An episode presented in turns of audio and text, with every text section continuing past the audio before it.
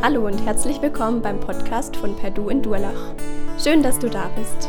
Wir wünschen dir, dass Gott die nächsten Minuten gebraucht, um zu dir zu sprechen. Viel Freude dabei.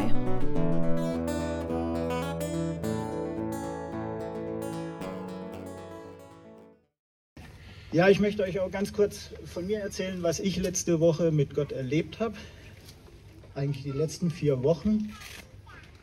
Ich war mit Gott unterwegs, Vorbereitung auf diese Predigt heute Morgen und ich habe Bücher gelesen dazu, im Internet recherchiert, ich habe meine Bibel gelesen, zwei verschiedene Bibeln und Gott hat mir genau gar nichts gegeben.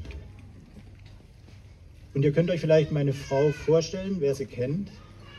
Der Predigtermin rückt näher und näher und näher. Der Mann soll predigen vor der Gemeinde und hat nichts zum Predigen. Da liegen die Nerven blank.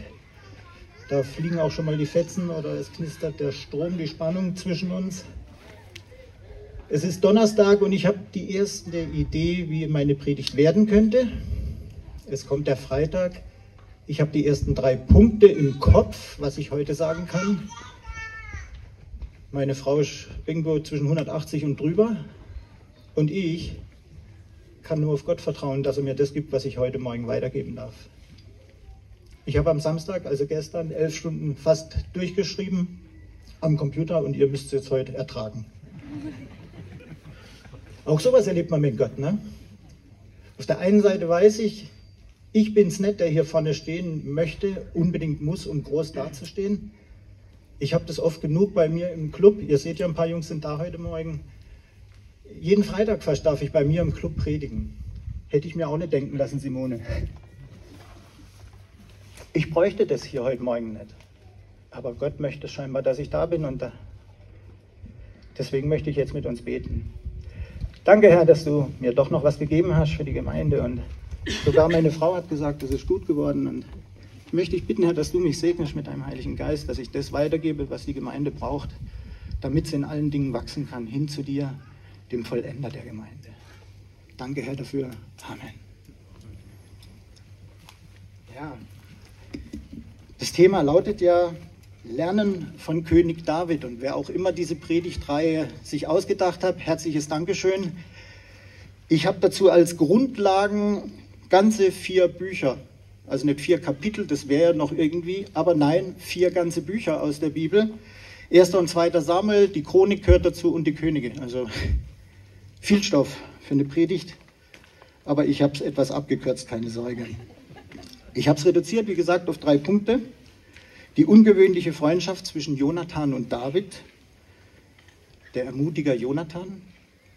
Männer brauchen Männer, Übrigens, Frauen brauchen auch Frauen, ganz klar. Was ich heute Morgen sage, es geht halt um König David, steht eigentlich immer im Vordergrund die Männer, aber ich habe es nicht mit Gendern, also seid mir nicht böse, die Frauen sind immer mit dabei, ja.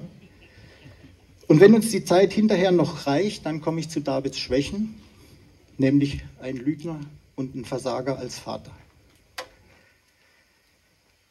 Die ungewöhnliche Freundschaft zwischen Jonathan und David da hat ein kluger Mann mal gesagt, ein Fremder ist ein Freund, den ich nur noch nicht kennengelernt habe. Und ich meine, wer von uns kennt das nicht? Da fährt man in der Bahn und plötzlich entsteht mit meinem Gegenüber ein nettes Gespräch. Oder ich bin auf dem Fußballplatz und mein Gegner verblüfft mich mit seiner Technik, aber auch mit seiner Fairness und hinterher trinkt man vielleicht noch ein Bier zusammen. Und ich möchte euch bitten, heute Morgen habe ich mich hauptsächlich mal auf den ersten Samuel angestellt. Und ich möchte euch einfach mal bitten, dass ihr eure Bibel aufschlagt, wenn ihr sie dabei habt. Ihr seht, alte Schule von Samuel. Ah, da ist er.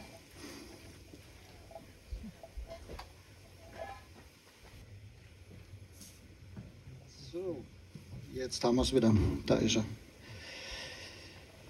Ja, jetzt muss ich mich mal wieder sammeln. Okay. Das erste Zusammentreffen zwischen Jonathan und David möchte ich so ein bisschen mal beleuchten. Jonathan war ja der nächste Thronerbe und wie die zwei aufeinander reagiert haben, fand ich schon sehr schön. Ähm, Jonathan wird ja als junger, abenteuerlustiger Krieger beschrieben. Ohne seinen Papa Bescheid zu sagen, schleicht er sich ja mit nur einem Bodyguard an das Nachtlager der Armee der Philister. Und dass er seinem König sein Papa nichts davon sagt, kann ich verstehen.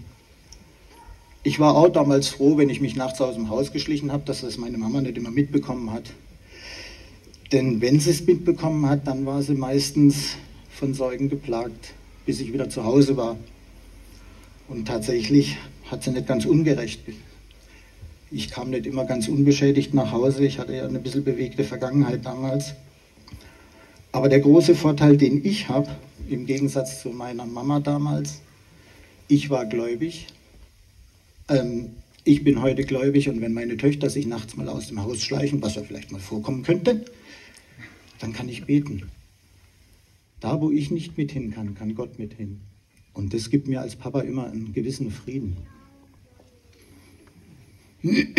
Aber bei Jonathan war es im 1. Samuel 14, Vers 6.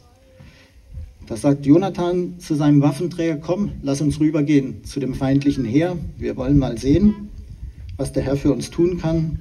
Vielleicht wird der Herr uns helfen, denn den Herrn kann nichts aufhalten.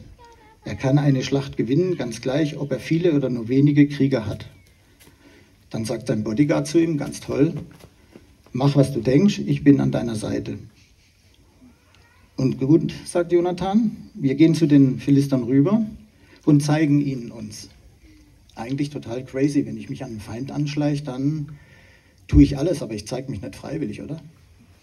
Aber er macht es so, also er hat es vor und sagt, wenn Sie sagen, bleibt wo ihr seid, wir kommen runter zu euch, dann wird es Zeit, stiften zu gehen. Wenn Sie aber sagen, kommt herauf zu uns, dann schlagen wir los, weil dann dürfen wir wissen, dass Gott mit uns ist. Das ist sein Zeichen, dass er bei uns ist und hilft, sie zu besiegen. Und allein an diesen paar Versen kann man schon von Jonathan eine ganze Menge lernen. Er setzt sein ganzes Vertrauen in Gott. Er sagt nicht, wir zwei sind toll. Er sagt nicht, wir haben den Plan. Er sagt, Gott kann helfen. Ob mit vielen Kriegern oder mit wenigen, ist gar kein Problem. Man könnte sagen, die Jugend hat keinen Plan und arbeitet einfach mal drauf los. Aber er hat einen Plan. Gott ist sein Plan. Gott ist seine Rückversicherung gegen alles. Aber ich frage mich an der Stelle auch, warum war es der Sohn, der losmarschiert? Warum nicht der König selber, der Saul? Warum hängt er in der Chill-Out-Zone ab unter so einem Granatapfelbaum mit seinen Kriegern? Er hatte ja ein Heer dabei. Geht es uns manchmal auch so, anstatt das zu tun, was Gott von uns möchte, was er sich wünscht, was er, sich, was er uns vielleicht auch vor die Füße gelegt hat, dass wir lieber daheim auf dem Sofa bleiben ein Feierabendbier trinken, was uns ja auch zusteht. Saul hatte 600 Krieger bei sich und macht genau gar nichts. Jonathan, sein Sohn, setzt sein Vertrauen auf Gott und bittet um ein Zeichen von Gott.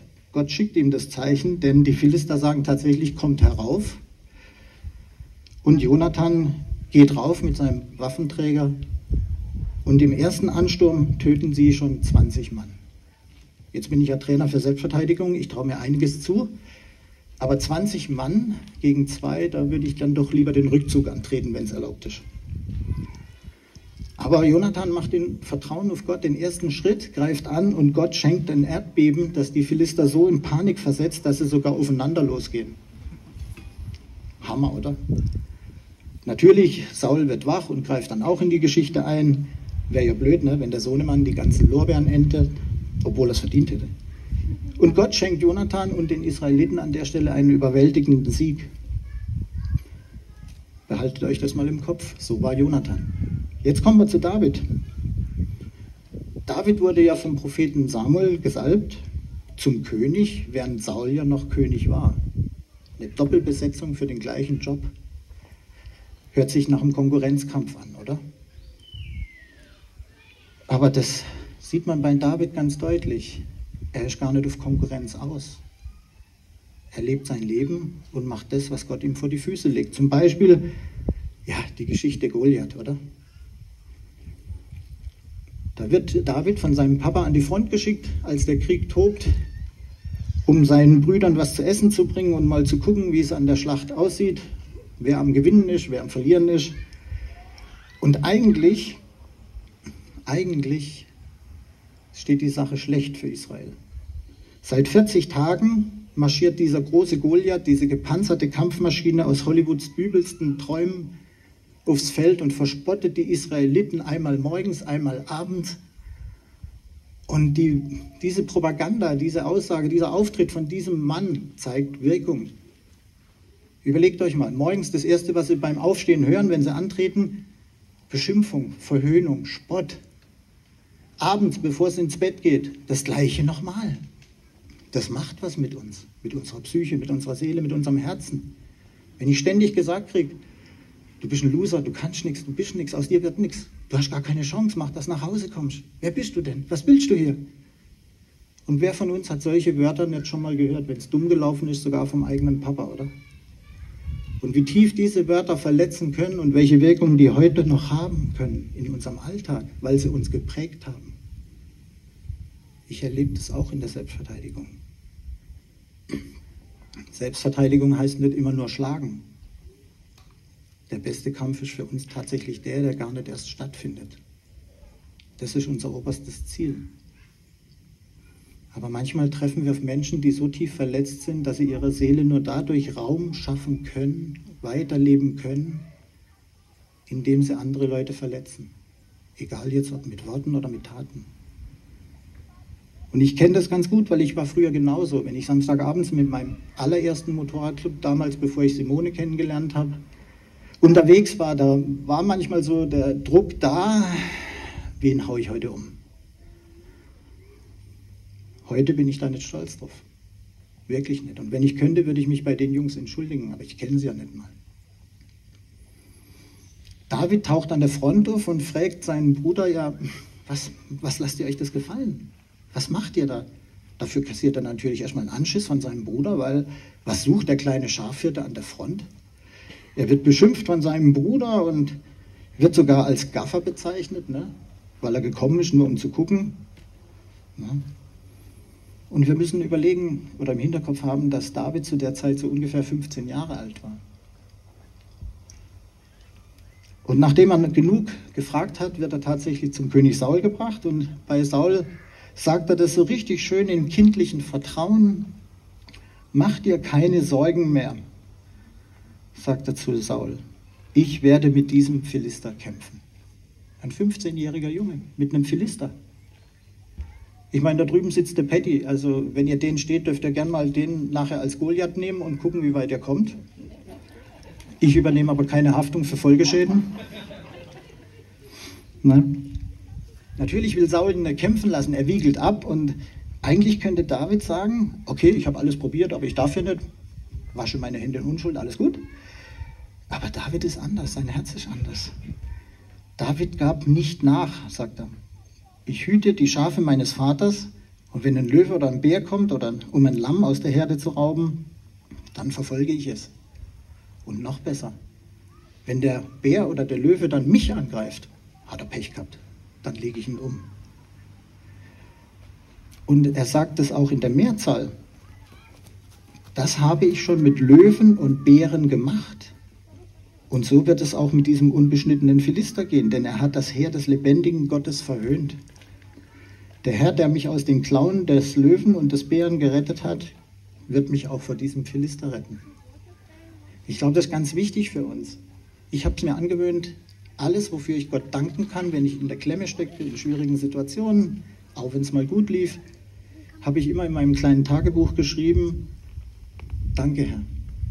Und wenn ich heute an den Punkt komme, wo ich wieder in so einer Klemme stecke oder wenn es nicht weitergeht oder wenn es irgendwie eng wird, dann hole ich mir dieses Büchlein raus. Und da steht drin, aus welchen Schwierigkeiten Gott mich schon rausgeholt hat. Und das gibt mir die Zuversicht, dass Gott mich auch wieder aus dieser neuen Schwierigkeit rausholen wird. Warum auch nicht? Gott ist der ewig Unwandelbare. Warum soll er mir gestern meinen Allerwertesten retten und heute soll er mich in der Klemme lassen? Macht ja gar keinen Sinn. Er will ja mit mir die Menschen um mich herum erreichen für Jesus. Und man sieht, wenn Gott einem etwas Kleines anvertraut und man ist treu in kleinen Dingen, so wie David mit diesem Lamm, wo er als Schafhirte war, dann vertraut einem Gott auch Größeres an. Größeres im Sinne von, bei David, ein ganzes Volk. Aber das ist ein großer Sprung, oder? Von einem kleinen Lamm zu einem ganzen Volk. Und das weiß Gott auch. Gott ist ein super Trainer. Deswegen hat er das nicht in einem Sprung gemacht, sondern er hat ihn zuerst über den, als Leiter von 400 Männern eingesetzt. Dazu kommen wir nachher noch. Aber ihr kennt ja die Geschichte von David und Goliath. Goliath fällt, David gewinnt, weil Gott auf Davids Seite war. Tja, dann geht es weiter mit großen Sprüngen. Saul und David reden miteinander. Er darf an seinen Königshof, weil zu der Zeit geht es mit Saul ja schon bergab, hat uns ja Thomas letztes Mal so schön erklärt. Immer wenn Gott ihm einen bösen Geist geschickt hat, dem Saul, durfte David Harfe spielen. Und das fand ich schon schön. Und es geschieht noch was Wunderbares. Jonathan schloss mit David einen Freundschaftsbund, weil er ihn liebte wie sein eigenes Leben und besiegelte ihn, indem er ihm sein Gewand, seine Rüstung, sein Schwert, seinen Bogen, seinen Gürtel schenkte. Dieser kleine Schafhirte bekommt auf einmal eine Königsrüstung. Und ich denke, das zeigt, dass es Jonathan ernst ist. Er sagt, also es heißt ja hier, er liebt David wie sein eigenes Leben. Darum muss es das Beste sein, was der Königshof hergibt und nicht irgendwie Secondhand. Eigentlich hätte ich an der Stelle so ein bisschen Rivalität erwartet, weil eigentlich wäre ja Jonathan der nächste König von Israel gewesen. Aber tatsächlich finde ich keine Stelle in der Bibel, egal wo ich sie lese, wo von der Rivalität zwischen Jonathan und David geschrieben hat. Im Gegenteil, kein Neid, keine Missgunst, kein Hintergedanken bei Jonathan. Im Gegenteil, Jonathans Freundschaft bewährt sich immer wieder. Gerade in Situationen, wenn Saul wieder durchgedreht ist und versucht hat, David mit dem Speer umzulegen und dann fliehen muss vor David. Ich weiß nicht, ob ich an Jonathans Stelle so cool gehandelt hätte. Denn Jonathan zahlt ja auch einen hohen Preis. Sein Vater wird irgendwann so sauer auf Jonathan, dass der König Saul sogar seinen eigenen Sohn versucht, mit einem Speer umzubringen.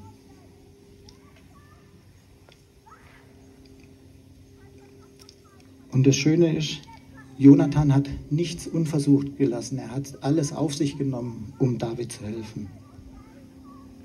Das heißt im 1. Samuel 23, Vers 16. Da machte sich Jonathan auf, ging zu David nach Horischer und stärkte seine Hand in Gott. Und er sagte zu ihm, fürchte dich nicht, denn die Hand meines Vaters Saul wird dich nicht finden. Du wirst König über Israel werden und ich werde der Zweite nach dir sein. Und auch mein Vater Saul hat erkannt, dass es so ist. Und beide schlossen einen Bund vor dem Herrn.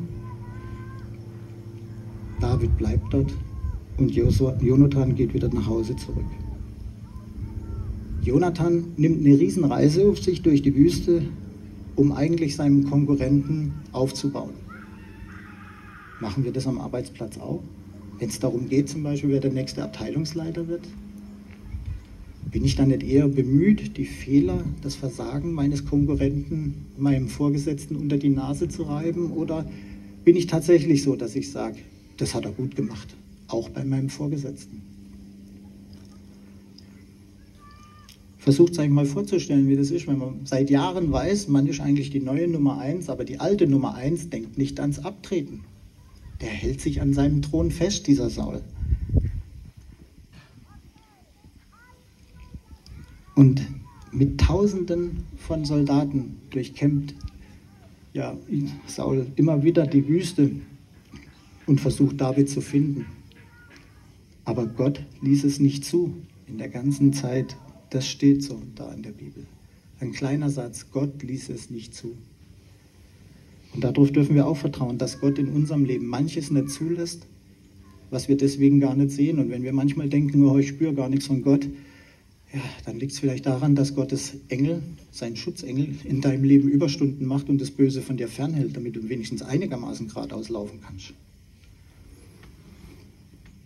Aber ich weiß aus eigenem Erleben, wie gut es ist, wenn man einen Freund hat, gerade wenn man mit Problemen steckt, wenn man am Kämpfen ist und dann ein Freund kommt, der alles einsetzt, um sich zwischen uns und unsere Probleme zu stellen oder uns doch wenigstens durchs Gebet vor Gott bringt, weil das kenne ich von mir. manchmal vergesse ich vor lauter Handeln, vor lauter Tun, dass es eigentlich dran wäre zu beten, stille zu werden vor Gott und ihn in mein Leben ganz neu reinzulassen, auf ihn zu vertrauen.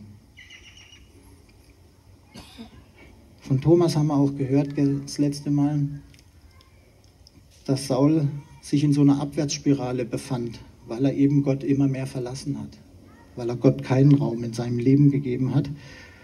Und am Ende wurde aus dieser Abwärtsspirale tatsächlich in meinen Augen so ein freier Fall ins Bodenlose. Da geht er nämlich hin zu einer Totenbeschwörerin, was Gott absolut verboten hat. Und erfährt da sein eigenes Todesurteil, nämlich dass er am nächsten Tag in der Schlacht sterben wird, mitsamt seinen Söhnen. Und da frage ich mich als Papa natürlich, was? Wenn ich weiß, dass ich morgen die Schlacht verliere und dass mein Tod feststeht, versuche ich doch wenigstens noch meine Kinder zu retten, oder? Dann schicke ich sie doch mit irgendeinem Auftrag, offiziellen Auftrag, ins Hinterland, weit weg von der Schlacht, in der Hoffnung, dass sie dort überleben können. Aber das hat Saul nicht gemacht. Und endlich könnte David aufjubeln, oder? Der Tag kommt, die Schlacht geht verloren, David und, äh, Saul und seine Söhne sterben im Kampf und noch viele andere aus dem Heer der Israeliten auch. Und eigentlich könnte David jetzt die Megaparty feiern. Könnte er sagen, der Herr hat mir Recht verschafft, jetzt kann ich loslegen als König.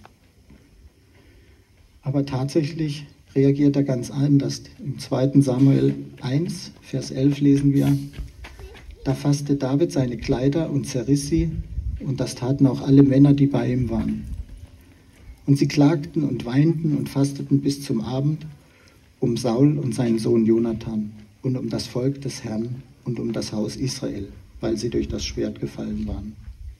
Kein Jubel, dass der Weg jetzt frei ist zum Thron, sondern Trauer über das, was verloren ging. Sie zeigen Liebe, Respekt und Mitgefühl. Und David ist so, wie Dora Facher gesagt hat. Er ist Musiker von ganzer Seele, denke ich. Und er schreibt ein Trauerlied. Das ist wunderschön. Ihr könnt es lesen im 2. Samuel, Kapitel 1, ab Vers 19. Mich hat der 26. Vers total berührt. Da heißt es von David.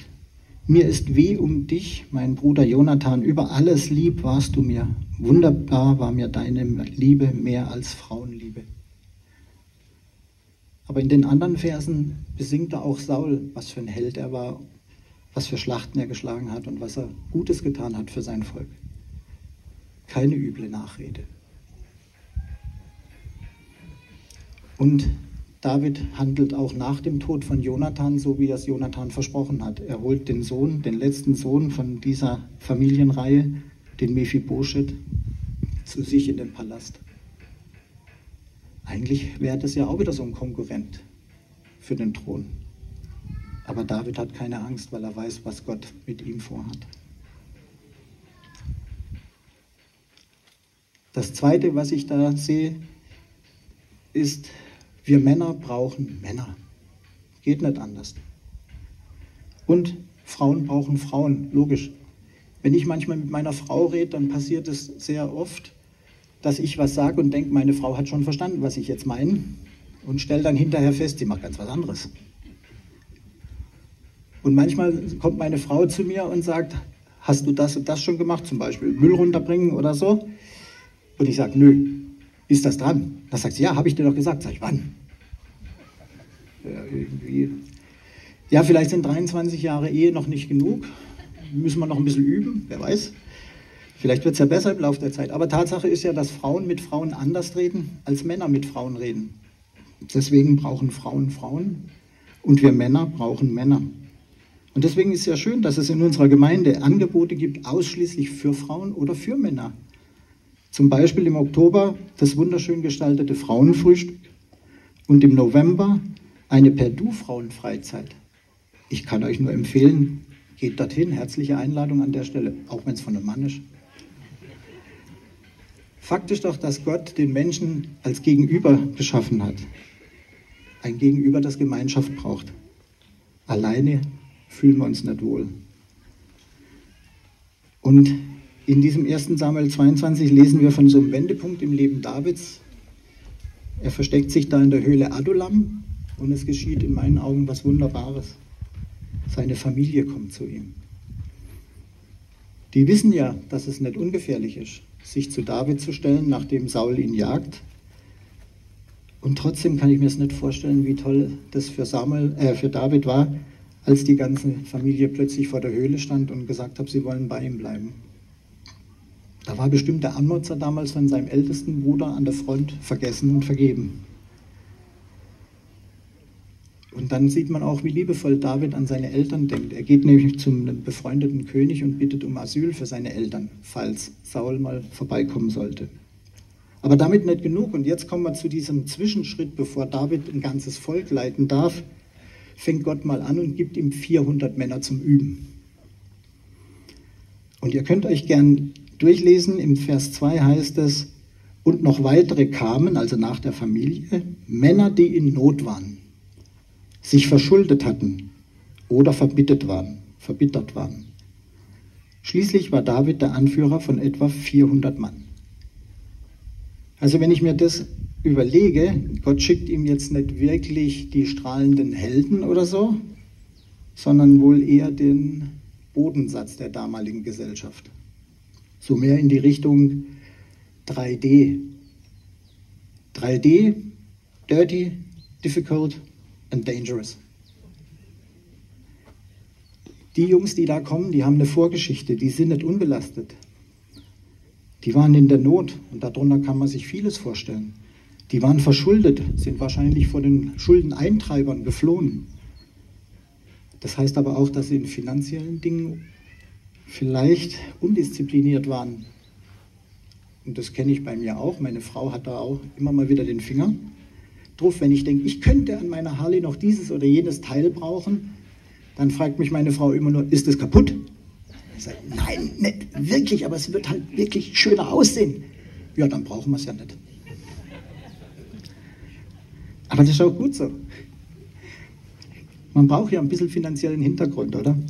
Kann ja nicht alles in mein Motorrad stecken. Aber stellt euch mal vor, vor welchem Problem David jetzt stand. Da war zum einen die Logistik sich selbst zu ernähren, kann ja irgendwie funktionieren. Da geht man auf die Jagd, schießt so ein Wüstenkaninchen oder ein Wüstenfuchs und hat wieder für zwei Tage was zu essen. Kriegen wir Männer hin. Aber plötzlich sind da 400 Männer, die satt werden wollen. Da fängt es schon an. Ne? Wie begleitet man die? Wie bewaffnet man die? Wie bildet man die aus? Welche Taktiken kann man mit denen trainieren? Und vor allen Dingen, wie behebt man ihre Charakterschwächen? Und für mich geschieht hier ein Wunder, es erfüllt sich genau das, was in Sprüche 27 steht, Vers 17. Ein Messer wetzt das andere und ein Mann den anderen. Unter der Fürsorge von David und durch seine persönliche Beziehung zu Gott in seiner Vorbildfunktion verändern sich diese rauen Männer und wuchsen über sich hinaus. Gott segnete David durch diese Menschen und David wurde zu einem Segen für diese Männer. Ich meine, Vorbildfunktion David, kennen wir alle die Geschichte, wo König Saul in der Höhle sich erleichtern möchte und David hätte die Gelegenheit, ihn zu ermorden. Oder die Gelegenheit, wo David, äh, ja, David in die Mitte vom Lager von Saul marschiert und da die Möglichkeit hätte, den König zu erledigen. Und tatsächlich gibt es ja auch Stimmen von seinen Männern, die sagen, ja, Gott hat ihn in deine Hand gegeben, nutz die Gelegenheit, schaff ihn aus dem Weg. Und David sagt, nee, es ist immer noch der Gesalbte des Herrn und ich werde mich hüten, den anzugreifen. Das ist Gottes Angelegenheit, nicht meine. Er fährt nicht seine Ellbogen aus und er benutzt, vielleicht bei uns Schülern gesagt, auch nicht einen Spickzettel, um in der Arbeit besser abzuschneiden. Und für mich ist die Höhle Adulam so ein bisschen wie unser Motorradclub. Zu uns kommen auch alle möglichen Menschen, Männer. Das ist unglaublich, was Gott uns da manchmal schickt. Und das sind so tolle Geschichten, die müsst ihr euch unbedingt mal anhören. Wir versuchen auch immer mal wieder jemanden mitzubringen. Wir haben Drogenabhängige und wir haben Leute, die Drogen verkaufen, am Tisch sitzen, ehemalige Drogenhändler. Wir haben Leute, die Probleme mit Alkohol haben. Wir haben Leute, die Probleme mit ihrer Sexualität haben. Ja, es sind nicht die fertigen Menschen. Wir haben nicht Christen, die Motorrad fahren, vorzugsweise Harley Davidson, und die regelmäßig bei uns im Club kommen und auch noch genug Geld haben für alles. Nee, wir haben auch Leute, die kaum Geld haben. Wir haben sogar Leute, die kommen, obwohl sie nicht mal Motorrad fahren, noch nicht mal einen Führerschein fürs Motorrad haben. Und warum kommen die? Wir bieten ja kein spannendes Programm an so einem Freitagabend, unserem Clubabend. Es ist ja nicht so, dass wir irgendwelche abgefahrenen Sachen machen. Was haben wir anzubieten? Tischgemeinschaft, wir essen zusammen. Wir feiern zusammen das Abendmahl. Wir sprechen zusammen regelmäßig das Vaterunser. Wir tauschen uns über die Bibel aus und wir reden über unser Versagen als Papa, als Ehemann, als Mitarbeiter in der Firma. Und es ist so schön. Wir haben dort keine Masken. Jeder darf so kommen, wie er ist. Und jeder wird so angenommen, wie er ist.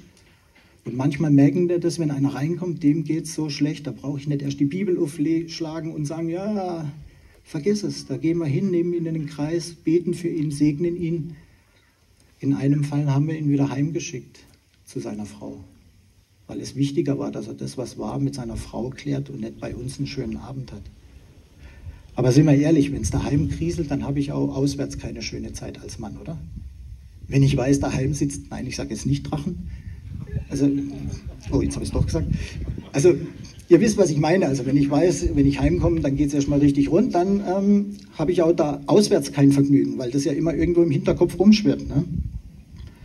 Aber tatsächlich hat durch Davids Fürsorge und Vorbild hat gereicht, um aus diesen Losern Helden zu machen. From Zero to Hero. Zusammen erlebten sie viele spannende Abenteuer. Beispielgefällig? Die Namen seiner drei größten Helden waren Jischbal, Anführer von diesen dreien. Der schwang seinen Spieß und 800 Mann sind gestorben. Hammer, oder? Eleazar, der Sohn Dodos, ein großer Kämpfer, der so lange kämpfte, bis seine Hand müde wurde und am Schwert erstarrte. Länger kann man nicht aushalten. Schamma, der Sohn Agges, stellte sich ganz alleine zur Verteidigung gegen die Philister. Da war das Heer schon in Gedanken geschlagen, zieht sich zurück und er sagt, nein, noch nicht, wir kämpfen, Gott ist mit uns. Und tatsächlich haben sie an der Stelle gewonnen. Das Schöne ist, dass David bodenständig bleibt. Abraham Lincoln hat mal gesagt, fast alle Menschen können Schwierigkeiten erdulden. Aber wenn du jemanden Charakter prüfen willst, so gib ihm Macht. Plötzlich war aus dem Flüchtling David, dem Einzelkämpfer, der Befehlshaber einer schlagkräftigen Truppe geworden. Und trotzdem macht er keine offene Rebellion gegen Saul, sondern geht ihm weitestmöglich aus dem Weg. Gott weiß, wie er mit seiner Macht umgeht. Gott ist demütig und missbraucht seine Macht nicht. Aber wir Menschen neigen dazu, wenn wir Macht verliehen bekommen, die auszunutzen. Und für mich als Präsident von unserem Chapter ist es immer wieder wichtig, jede Woche, jeden Tag vor Gott auf die Knie zu gehen und zu sagen, Herr, ich bin zwar der Chef von diesen Jungs und sie vertrauen mir und sie folgen mir nach.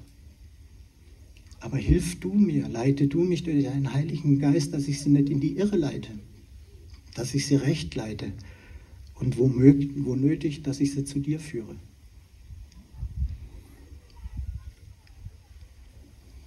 Und am Ende, wissen wir ja, steht bei Gott dieses großartige Urteil über David, ein Mann nach dem Herzen Gottes. Also möchte ich euch Männer an der Stelle bitten, denkt doch mal drüber nach.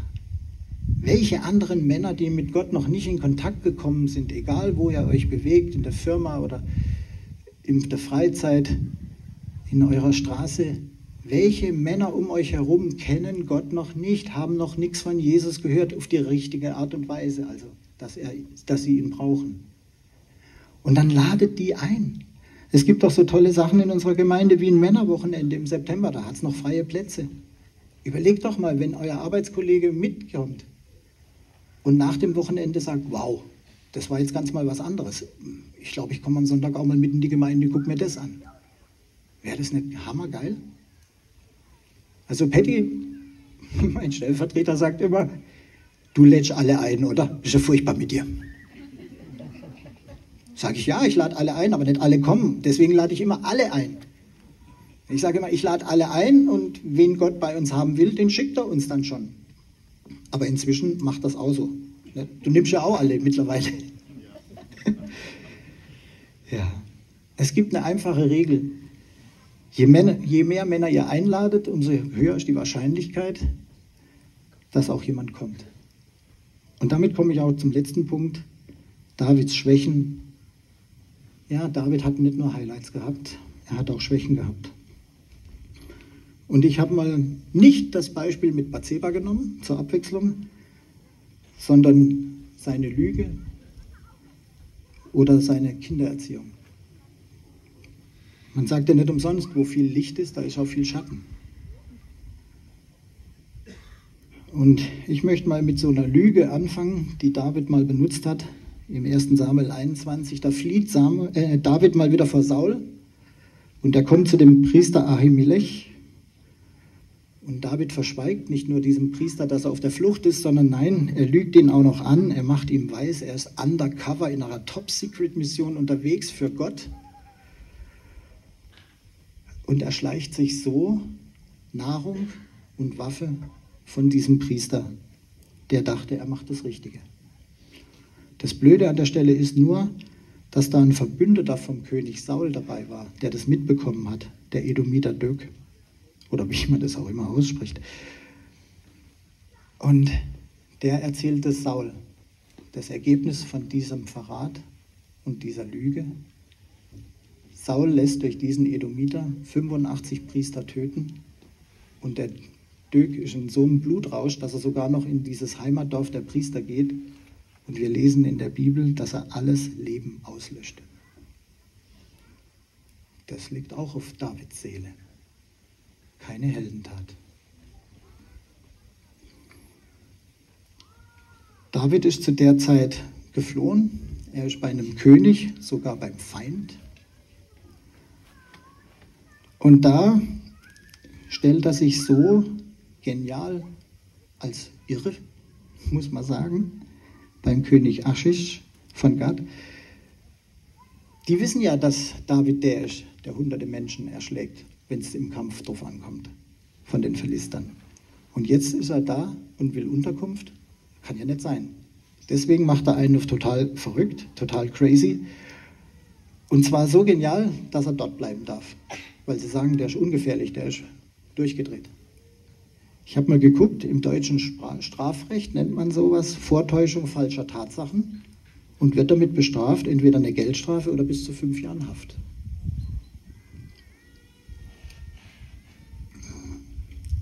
Kommen wir zu der Kindererziehung. In Herzensdingen wie der Erziehung von Kindern, und ich denke, da sind wir uns einig, das ist ja wirklich etwas, was mit Herzen gemacht werden muss. Inmitten seiner politischen Erfolge hat er schwere Fehler gemacht auf diesem Gebiet.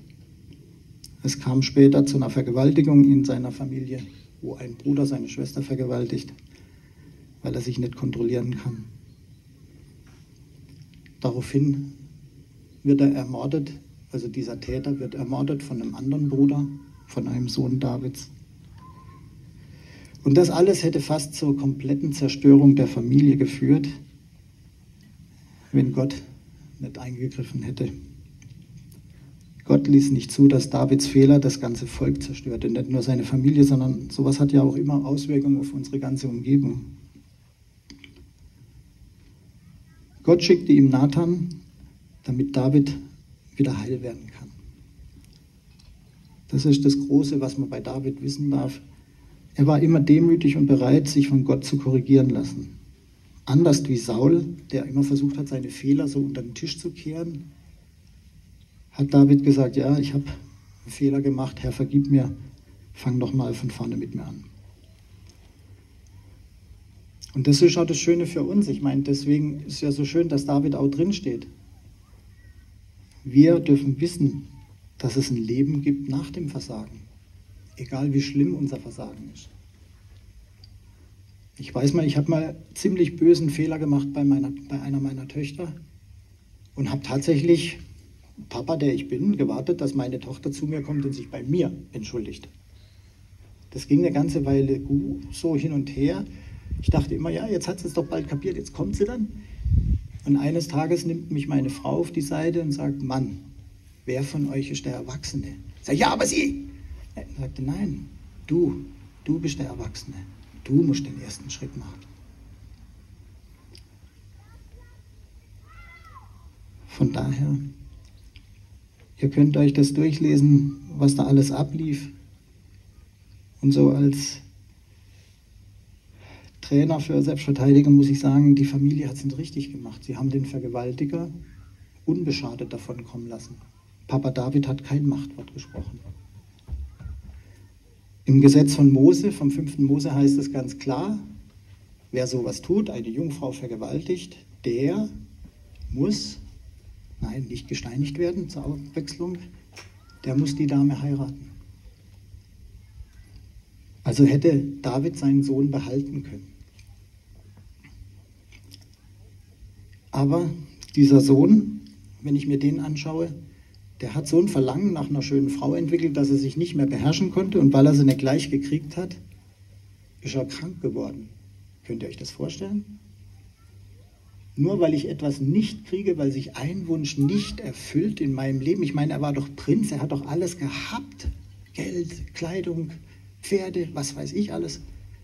Aber weil er ein Mädchen nicht haben darf oder kann, dreht er so am Rad, lässt sich von einem falschen Freund falsch beraten Achtet darauf, welche Freunde ihr in eurem Umfeld habt. Durchleuchtet eure Freunde mal und überlegt, ob ihr nicht den einen oder anderen besser aussortiert. Denn schlechte Freunde raten euch schlechte Dinge und das führt zu schlechten Entscheidungen. Und die Konsequenzen dürft ihr dann interessanterweise alleine tragen, nicht die Freunde. Der Freund, der diesem Sohn von David diesen Weg aufgezeigt hat, wie er überhaupt zu der Vergewaltigung kommt, der wird nicht mehr beschrieben, der ist wohl davon gekommen. Aber dieser Amnon, der wird später von seinem Bruder zwei Jahre später vom Absalom umgebracht. Zwei Jahre hat es gedauert, bis in Absalom dieser Hass so groß geworden ist, dass er seinen Bruder tötet. Ich kann mir jetzt nicht vorstellen, wie viel Schuld da David mit dabei hat, weil er es versäumt hat, die Dinge zu klären recht zu sprechen, wie es eigentlich sein Job gewesen wäre. Und auch gegenüber diesem Sohn handelt er nicht besser. Der haut ab und drei Jahre später kann man lesen, ist David so weit, dass er seinen Sohn vermisst und er darf wieder kommen, zwar auf Umwegen, über Tricks und so, aber dann macht das auch wieder falsch. Absalom ist in seiner Nähe und zwei Jahre redet er kein Wort mit ihm. Also sucht er einen Weg, um mit ihm zu reden. Söhne müssen mit ihren Vätern reden, Töchter mit ihren Müttern. Ich bitte euch, Eltern, habt immer ein offenes Ohr für eure Kinder. Egal wie stressig der Tag ist, ich weiß, ich bin selber Papa und ich habe es oft genug falsch gemacht. Habe falsche Prioritäten gesetzt, nicht meine Familie an die erste Stelle gesetzt. Also ich bin nicht der, der jetzt im Glashaus sitzt und mit Steine wirft und mit dem Finger auf euch zeigt. Aber bitte macht nicht diesen Fehler, sondern kümmert euch um eure Kinder. Versucht Zeiten einzuräumen für sie wo ihr ihnen ganz gehört und nichts anderes kann euch stören. Keinen Anruf annehmen, keine Mails checken nebenbei oder hier so. Ne? Nur Papa und Kind.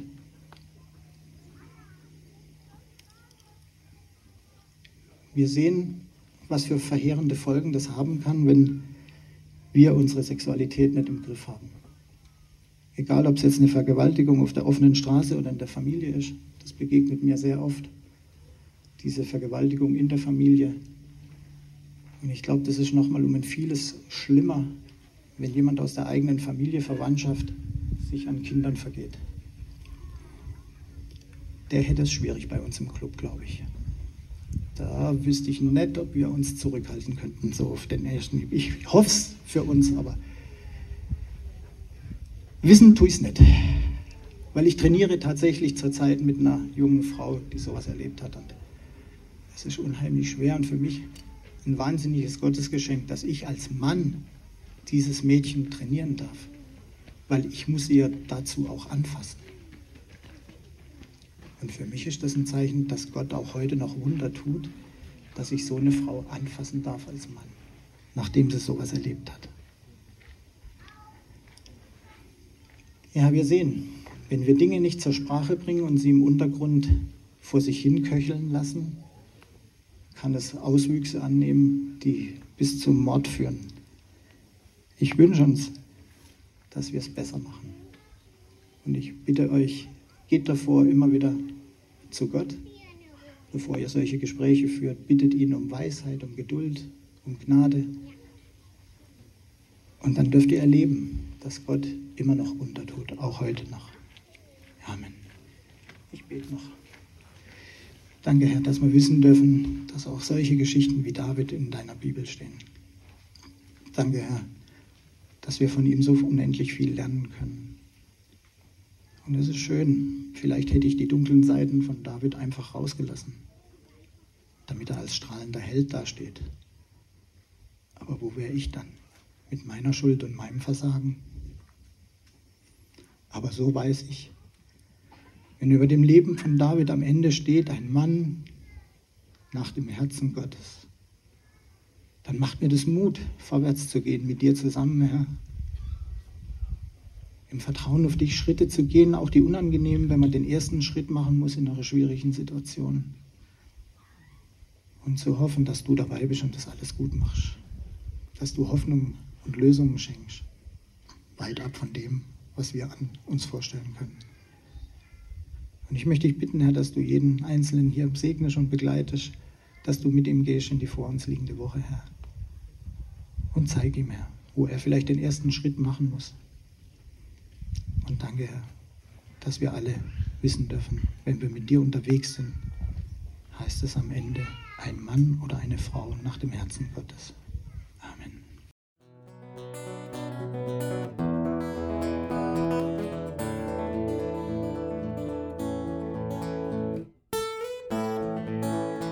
Wir hoffen, der Podcast hat dir weitergeholfen.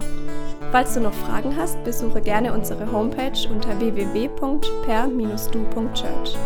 Hier findest du alle wichtigen Infos zur Gemeinde und zum Glauben. Tschüss und bis zum nächsten Mal.